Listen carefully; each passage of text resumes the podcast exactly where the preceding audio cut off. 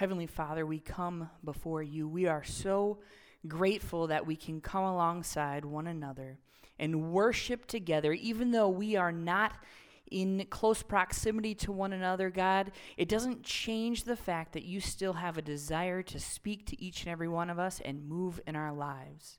God, I thank you that just as we worshiped a moment ago, you are the one who defines us. You are the one who gives us definition in our lives. Lord, we don't have to be defined by our successes or our failures, by our securities or our insecurities. Instead, we can find our value in who you say we are as sons and daughters of God. Thank you for welcoming us into your family. And Lord, as we've taken time to prepare our hearts, I pray that we would be open to receive from you and your word this morning. God, I pray that not one person within the sound of my voice would uh, leave their, their, their space where they're watching this morning without having been changed, challenged, and um, encouraged by you this morning. God, I just pray that you would speak to hearts today, including myself, speak to us in our areas of need as we uh, engage in the word together. In your name we pray. Amen. Well, good morning, Silver Creek, and welcome to church online. If I have not had the chance to, to meet you personally before, my name is Pastor Ben. I'm the associate pastor here at Silver Creek Church, and uh, it is great to have you worshiping with us here this morning church at home, church online, whatever you want to call it, wherever you are, we are glad that you are in church here today. And I love, I've said this before, but I love that we can continue meeting together online. I know that it looks a little different, it feels a little different. You are probably not dressed the way you would dress when you come to church. There's nothing wrong with that. I thought about wearing my pajamas this morning, but I didn't think it would be appropriate considering uh, the context of, of what we're doing uh, right now. But it is so awesome to see that God still wants to do things in my life, in your life, in the lives of the people in our communities and across the nation. I believe that's true. He wants to do things in our lives. And the beautiful thing is that what he wants to do in our lives is not subject to a virus, it's not subject to a shutdown. The truth of God's love for you cannot be quarantined. Think about that for a second. God's love for you and the truth that is found there, it cannot be quarantined. It can't be silenced and it can't ever be found to be out of stock. Thank goodness for that. It will never be quieted. And that's why we are so excited about being in church today and about having you in church today because we believe God has something for you. Wherever you're at today, whoever you are with, wherever you find yourself in life, God has something for you, a way to encourage you. And we believe that's part of why you are here today. And that's why we are so excited to be in church. Now, it goes without saying, we've talked about it a little bit in the past. You know this to be true, but life is a little weird right now. Wouldn't you agree? I, I think you would agree. I think it's fair to say that life is a little bit weird these days. There are new normals that we are having to get used to each and every single day. And so, my question for you, hypothetically speaking, actually, you know what, not hypothetically speaking, take a moment and I would encourage you to let us know the answer to this question below in the comments. But what is a new normal for you? What is something that you have had to adjust to on a daily basis that you didn't have to before? It's a little different. It's out of the ordinary. Maybe it stretched you a little bit, but what is one of those new normals that you have found yourself in? It could be working from home. Maybe your new normal is that right now you're not working until uh, it's permitted to do so. Maybe you're learning to be quarantined with your children or your husband, and you are experiencing a crash course in uh, self discipline and, and making sure that they are all breathing and, and you're not flying off the handle at them. I, I don't know what it is. Maybe you're homeschooling your children for the first time. That's an interesting new normal. Uh, maybe you're learning a new hobby. Maybe you have a sudden obsession with the weather and trying to figure out when it will stay above 50 degrees for any period of time. You know, I have a friend who uh, they live in Wisconsin, and during this time of quarantine and um, the stay at home order, her husband has picked up a new hobby. He decided that he wanted to learn the accordion. Now, they have four young children, and it's hard to imagine that anything would overtake the energy or the, the volume that four young children could have. But the accordion is one of those. I don't know if he's musically inclined, but you can tell from her posts that she loves that he is learning that. There are new normals that we are experiencing. In fact, change is really at what's the at the center of everything we're experiencing. And change is frustrating. We don't all love change.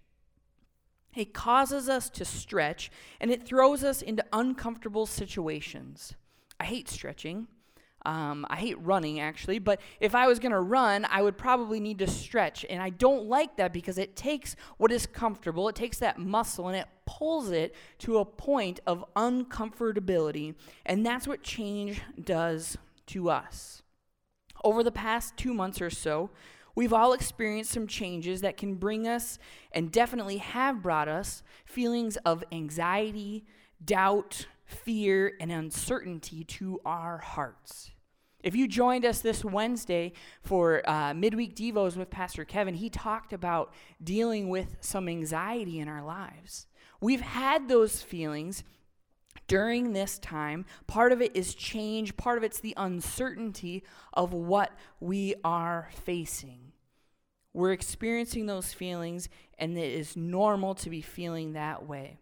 But change takes us from where we are comfortable and it throws us into the unknown. Now, I'm going to let you in on a little secret that's a change for me personally. Right now, it is Thursday afternoon, Thursday early evening, and I am in the sanctuary completely by myself. There is nobody else here except for me. This is weird because when I have the opportunity generally to uh, to share on a Sunday morning with you, typically it happens on a Sunday morning, and this room is full of people.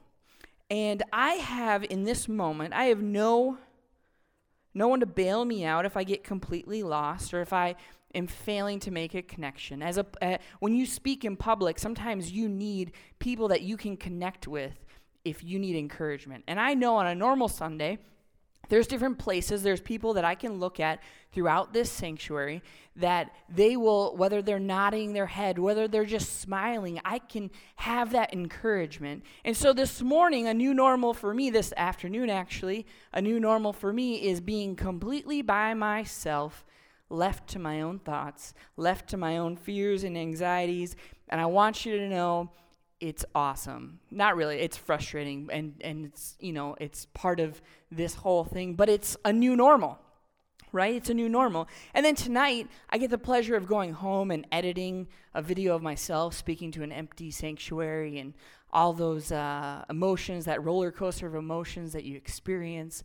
But really, what I want, and this is this is normal because every time I have the opportunity to share, I want God to be able to speak through me to encourage his people, to encourage his church, to encourage you right wherever you are this morning, whether you're at home, whether you're uh, you're taking a walk, I don't know. I want you to be encouraged here today. Now, sometimes as difficult and as challenging as change can be, what it does is it presents us with opportunities for growth, growth opportunities. Some of these new normals that you are experiencing actually have presented themselves as, as ways for you to grow. And as part of that growth, as a result of that growth, you have found yourself in these situations and they have caused you maybe to be a greater asset to your workplace. Maybe they have caused you to become a better parent or to parent in a little different manner during this time. Maybe where you find yourself right now, a new normal for you, it has caused you, has kind of thrown you into having to rely on God to be your source of strength and provision during this time. Growth is a byproduct of change. So I want to encourage you, whatever that new normal is, as uncomfortable as it is, as frustrating as it might be at times, there is something good that will come and can come through that as we trust God. If you're finding yourself uh, to be a different asset at your work, that's amazing. God can bless that. If you're uh, changing the way you parent your children, maybe maybe new things are are at higher at the top of the list than they once were. Maybe right now you're having to rely on God for everything. As stressful as that can be, that is something that God wants to use in the midst of a difficult time, in the midst of a time of change and it's something that he will bless. And I want to just encourage you that whatever you are going through this morning, whatever you're experiencing right now, today is not tomorrow, and tomorrow is not forever. What you are experiencing today will not last forever. And I know for a fact that God wants you to bring you through the situation that you are in right now, the situation we're in as a nation. He wants to bring us through that even stronger than we were when we went into it. And I want you to be encouraged by that fact this morning. See, today we're finishing up our sermon series called Hope Has a Name. And if there's one thing I've learned over the past number of weeks, it's that there are a lot of people in our nation and in our world, and this might be you this morning, who are low on hope. There's people who are running low on hope.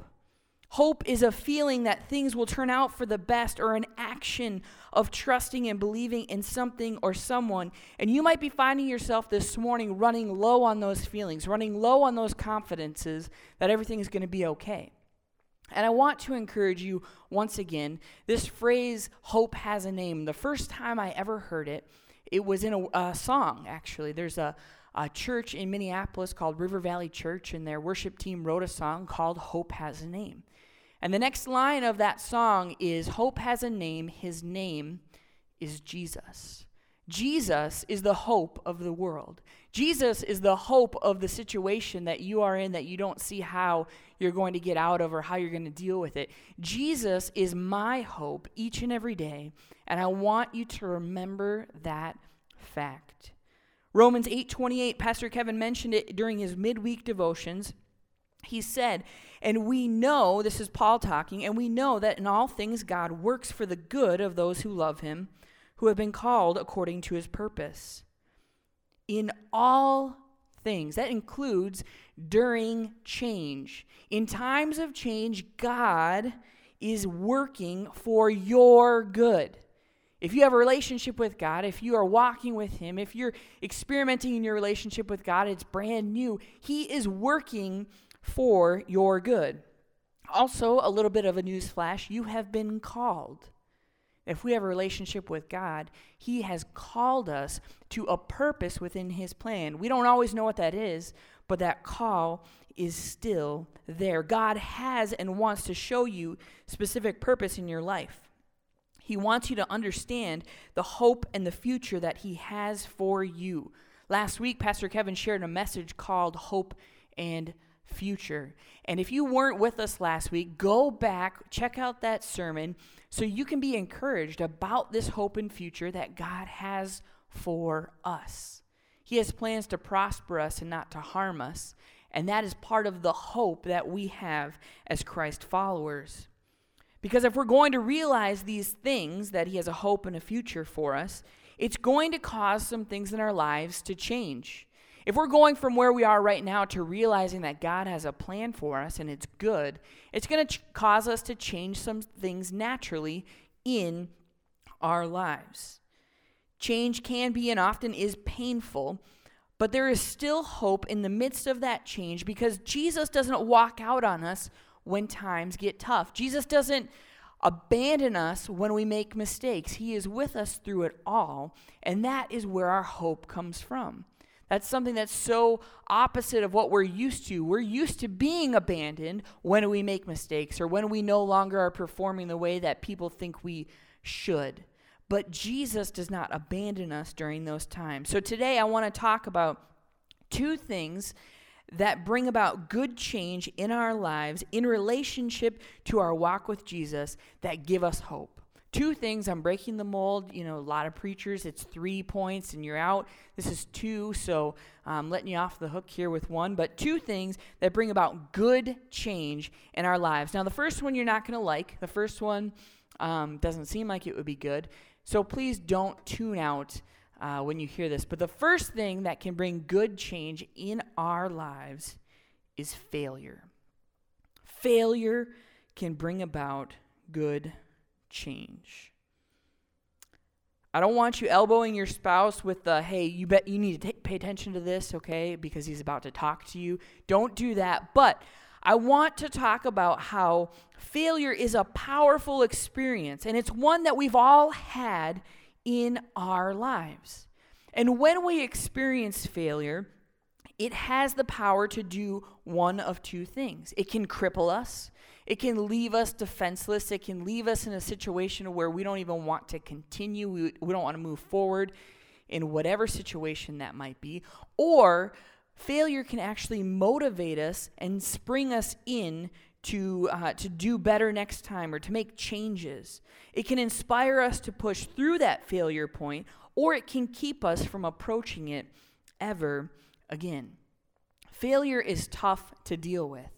And we take it out on ourselves probably the hardest. If you've ever been let go from a job, even for a good reason, it is so heartbreaking. It's it's demoralizing. I've been I've been there myself. There was a, a time where I had a job, I was new and they were giving me expectations and and and I was I was doing what I could. I was doing the best that I had uh, to give at that time. I was I was still very new to it, but I had made some changes that were expected of me, and uh, everything was going good. And and eventually some things changed. I didn't know they had changed, but uh, that I was let go, and I remember being so heartbroken. I remember be, feeling so vulnerable. I remember feeling so confused about what this meant for myself. I felt like a failure. But through time, as time went on, I began to learn some things about myself. I began to learn some things about places that I needed to work, the type of person that I needed to work for, and it actually helped me grow as the, the time went on. Failure hurts, but it's part of our growth and development as humans. Now, some of you may have seen this, you're aware that this is going on, but there is a new limited time series that's taking place on ESPN, I believe, and it's called The Last Dance. And it's all about Michael Jordan and the Chicago Bulls teams of the 80s and late 90s. And, and these teams ended up being some of the best teams in all of NBA history. Now, I, am not looking to start a debate because I'm not an NBA expert, but but they they won six championships twice it, two different times they won back to back to back championships. Michael jordan he uh, he was a six-time nba championship mvp he won the normal mvp i think it was five times. He was at the top of his game. Now baseball was a different story. He was not great at that. But this documentary it covers these teams. And Michael Jordan quite possibly could be considered the greatest basketball player in all of history. And he is famously quoted as saying this quote He said, I've missed more than 9,000 shots in my career. I've lost almost 300 games. 26 times I've been trusted to take the game winning shot, and I've missed. I failed over and over and over again in my life, and that's why I succeed.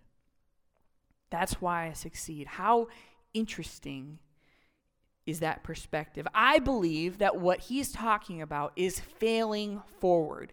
When we make mistakes, he's talking about learning from those mistakes and allowing those to take place, that, that the things that you're learning, and apply them to your life, to that situation, to the next time you face something very similar.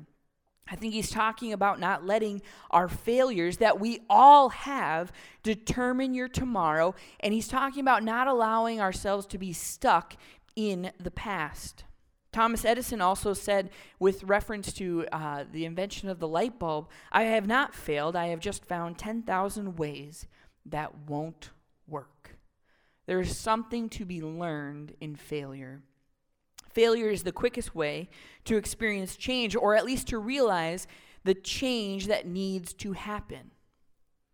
See, we're prone to believing the lies that the enemy tries to convince us of when he tells us that our failures somehow make us unusable by God. I don't know about you, but I know that Satan has said those things to me. He has told me, reminded me of places that I failed, relationships that I screwed up, decisions that I made that weren't the best. And he tells me that that's why God has no interest in using me. He wants to capitalize on our failures. He wants you and I to believe that God only has a plan, that He only has a future for the people that have it all together. Yet in Scripture, we see that some of the most incredible stories of God calling, using, and equipping people to be part of His plan were, in fact, the biggest failures of all. Think about it. Think about some of the Bible stories that you recall as a young person about um, the, the stories that just, they were incredible. The story of Jonah and the whale, David and Goliath. The, the characters in these stories, they were failures. They were failures. They did things that were in direct opposition to what God had told them to do, yet God still used them to be part of his plan. People like Paul, who literally persecuted Christians, he used him to, to reach so many people in that time after he had an experience with God. Your past, your failures do not in any way, shape, or form cancel out God's ability to use you in his plan. That is a lie from Satan that he wants you to believe, and it's an important distinction that needs to be made. And this is the thing this is the thing that Satan leaves out and that you need to be reminded of this morning. And it's simply this we forget this simple truth that failure is not final.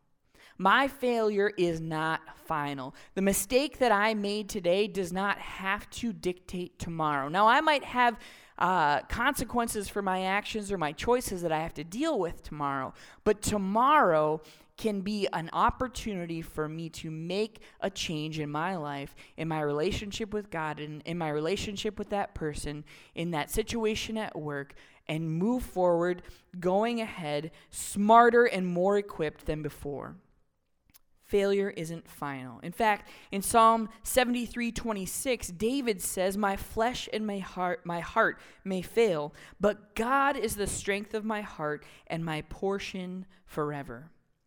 Jesus told Peter that he was going to build his church through Peter in Matthew 16, chapter 16. Peter was supposed to be the foundation of the early church, but by the time we reach chapter 26, we see Peter literally disowning Jesus. He's looking people in the eye and he, he tells them, I have never met the man before. What a, a crazy turn of events because I'm sure when Jesus told Peter, Peter, I'm going to build my church on you, you're going to be the cornerstone, you're going to be the foundation of my church, Peter was probably pretty excited. Now he might have been a little nervous, who wouldn't be, but he he goes from that point of humility and, and being humbled by what Jesus wants to do to then 10 chapters later literally telling people he never met Jesus. And oftentimes we would think, well, man, that's the last time we're going to hear of Peter, but it's not. It's not because uh, we see that God restored him later on. Peter failed and he failed miserably. Uh, but out of that failure came some incredible change in his life. We see that he was one of Jesus' own disciples. He fell victim to fear and to doubt and to uncertainty. But then in, cha- uh, in Acts chapter 2, we see that that fear and uncertainty was replaced with a boldness. And that boldness led Peter to stand up and challenge the people that were in attendance. And it resulted in 3,000 people putting their faith in Jesus Peter literally held the first altar call of all time. He goes from, from being a disciple of Jesus to disowning Jesus to being the foundation of his church that Jesus told him he would be. Change happens in our failure. As long as we don't sit in that failure, as long as we trust Jesus to bring us out of that, it is good change. It's good growth that can take place. And I want to encourage you if you are feeling like a failure in, in a situation, it's something at work, in a relationship, in your marriage, please know that God wants you to grow in the midst of that failure. He doesn't want to define you by it, He wants you to bring you through it better than you were before. Number two, First one was failure. The second thing that brings about good change in our lives is forgiveness. Forgiveness is one of the most life altering experiences that we can have as humans. And uh, it doesn't matter if you're on the giving end of forgiveness or you're on the receiving end of forgiveness. Forgiveness is a two way street, and it doesn't matter which side of it you're on, change takes place in either lane. Change takes place when we give and when we receive forgiveness in our lives. Now, I got to ask you a question, and I know that this probably, I'm the only one that this has ever happened to, but I have to ask Have you ever been driving down the road?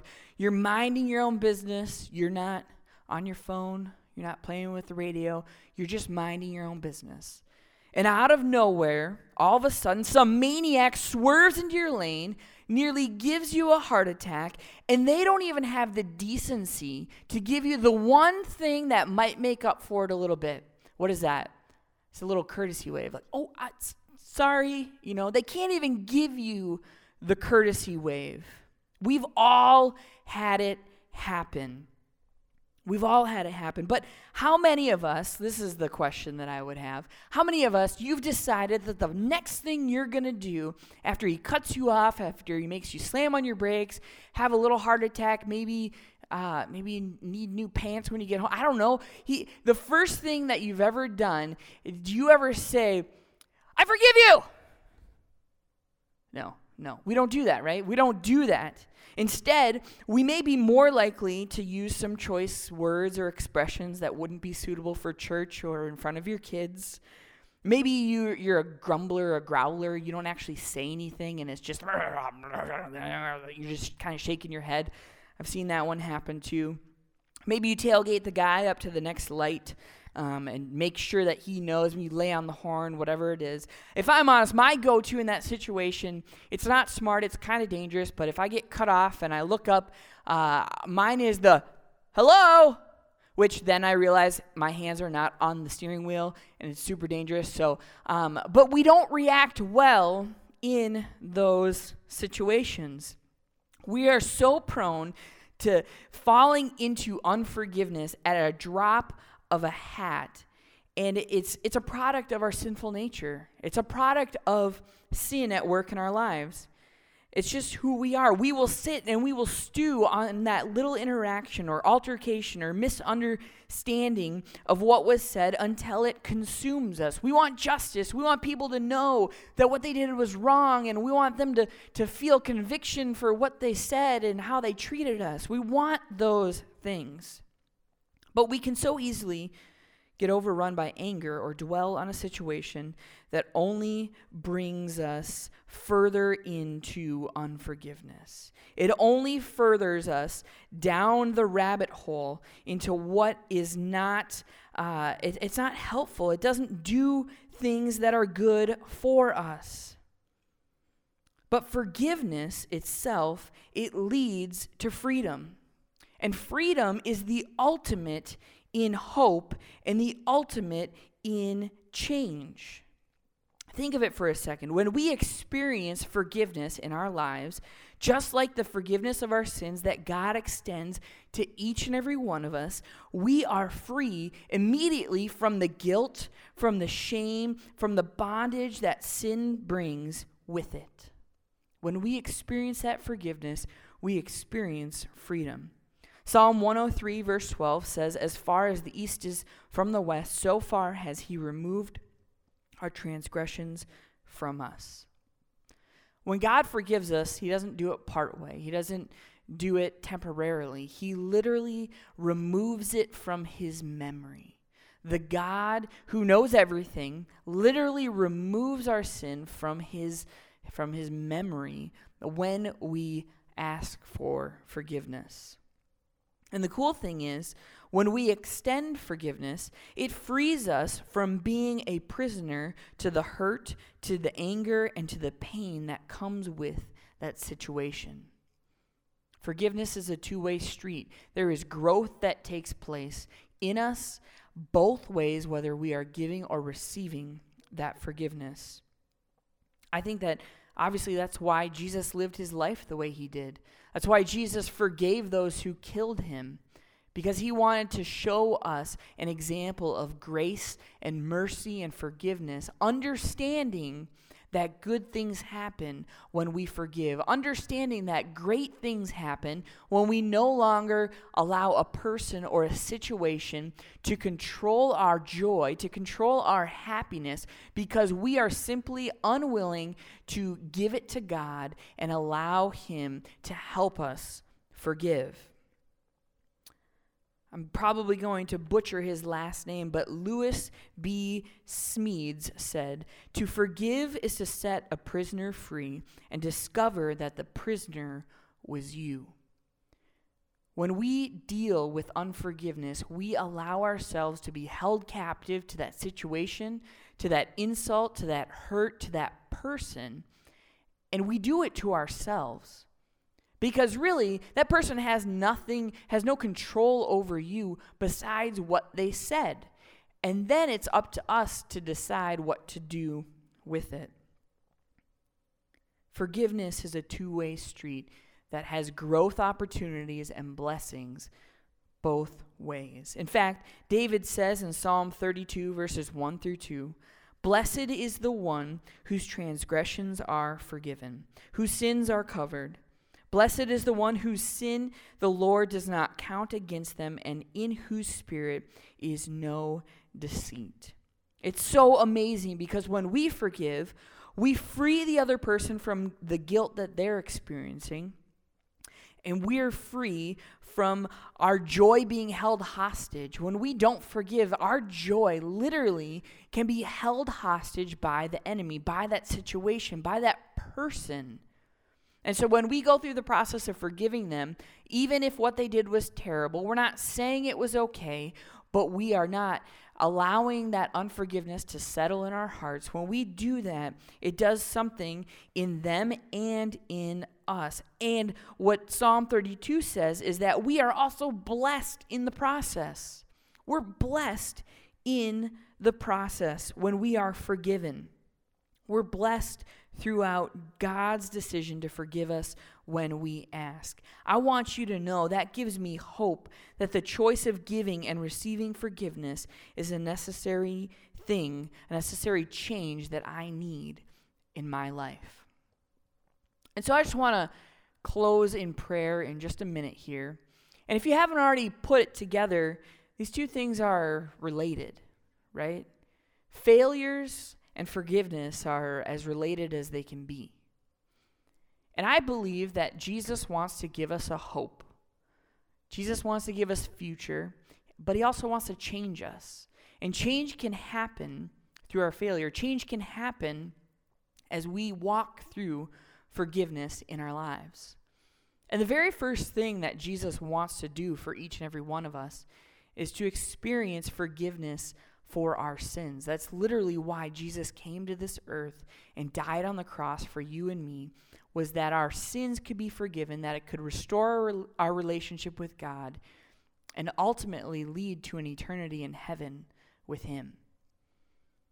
But oftentimes we think that our failures kind of take us out of that equation. And so if you're if you're watching this morning, whether this is Sunday or maybe it's next week, and you're dealing with some failures in your life and you can't get past it, I want to past it. I want to encourage you to not allow yourself to be defined by your failures. Remember that today is not tomorrow and tomorrow is not forever.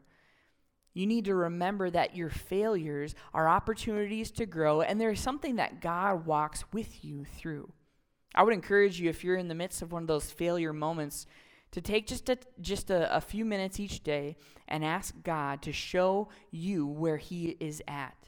Allow Him to show Himself in the middle of a, a dark situation and follow Him through that time and see how He brings you through that failure, how He restores what happened, how He blesses you as a result of that obedience.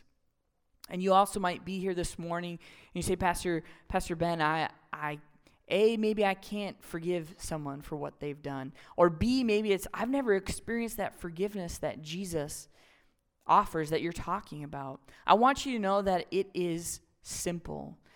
If you need help forgiving someone today, simply ask God to work in your heart. I want to partner with you, I want to pray with you as it regards to forgiving others this morning. And if you've never received forgiveness from Jesus for the sins that we've all committed, that I've committed, all you have to do is ask. So, in just a moment, we're going to pray together. And wherever you're at this morning, wherever you fall in that equation, if you're dealing with failures or you're dealing with forgiveness, I want to encourage you just to, to pray along in your heart. Ask God to, uh, to deal with that area of your life, to open yourself up to whatever it is He has. And, uh, and if that's today, if that looks like beginning a relationship with Jesus for the first time, I want to, I want to encourage you in that and partner with you in that. So would you pray with me? Heavenly Father, I lift up your people to you. Lord, I thank you that in every home, on every couch, on every device, every person who's watching, you know right where they are at. Father, I thank you that you know what we're dealing with. I thank you that you know the failures that we are maybe in the midst of right now. And God, I thank you that even when we think we are too far gone to be brought back, when we are too far gone to want to be used by you, God, I thank you that you offer restoration that you want to walk with us during those dark times, that you want to bring us out in a different place than we walked in. And ultimately, you have a plan for us within your kingdom, within your mission, within your vision, God, to be used by you. Lord, I just pray that you would speak to hearts that you would remind them that their failure is not their identity. Their identity is found in you, and you consider them to be a son and daughter of yours. And with that, comes certain privileges, and one of those is restoration. One of those is being included in your kingdom despite the mistakes that we have made. And Lord, I also pray for the one here today who's struggling with forgiveness. Maybe they're unable to forgive others because they have not yet forgiven themselves or yet have opened up the, their hearts to being forgiven by you. Lord, I, I thank you that um, our failures open us up to your forgiveness. And God, through forgiveness, it begins to change our heart. Father, I pray that you would give us more of your qualities, more grace, more mercy, the ability to forgive people when they when they hurt us, when they break trust, when they damage relationships. And God, I pray that we would also be able to ask forgiveness when we do those same things. Father, if there's someone here today who has never confessed with their mouth that you are Lord and confessed their sins, for uh, God, I pray for the first time that they would do that. Pray that they would open their heart up to what you have, and that God, I thank you, we are not met with condemnation when we approach you with our shortcomings. Instead, we are met with open arms, we are met with forgiveness, and we are met with restoration. Father, I thank you for each and every person. I thank you for how you are speaking to us and challenging us this morning, and I pray that these areas of our lives would bring forth amazing, amazing change that stretches us but takes us further into your plan for our life. God, give us hope. Give the people of Silver Creek and within the sound of my voice hope that only comes from you. We pray these things in your name.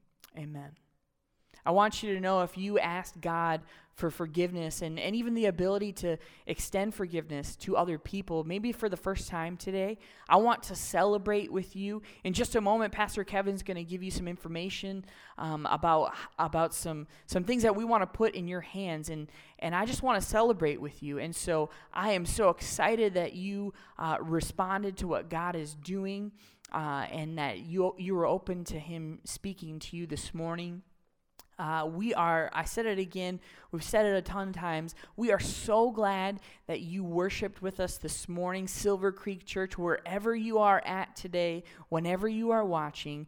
We are glad that you were in church today, and we are so looking forward to seeing you as soon as we can.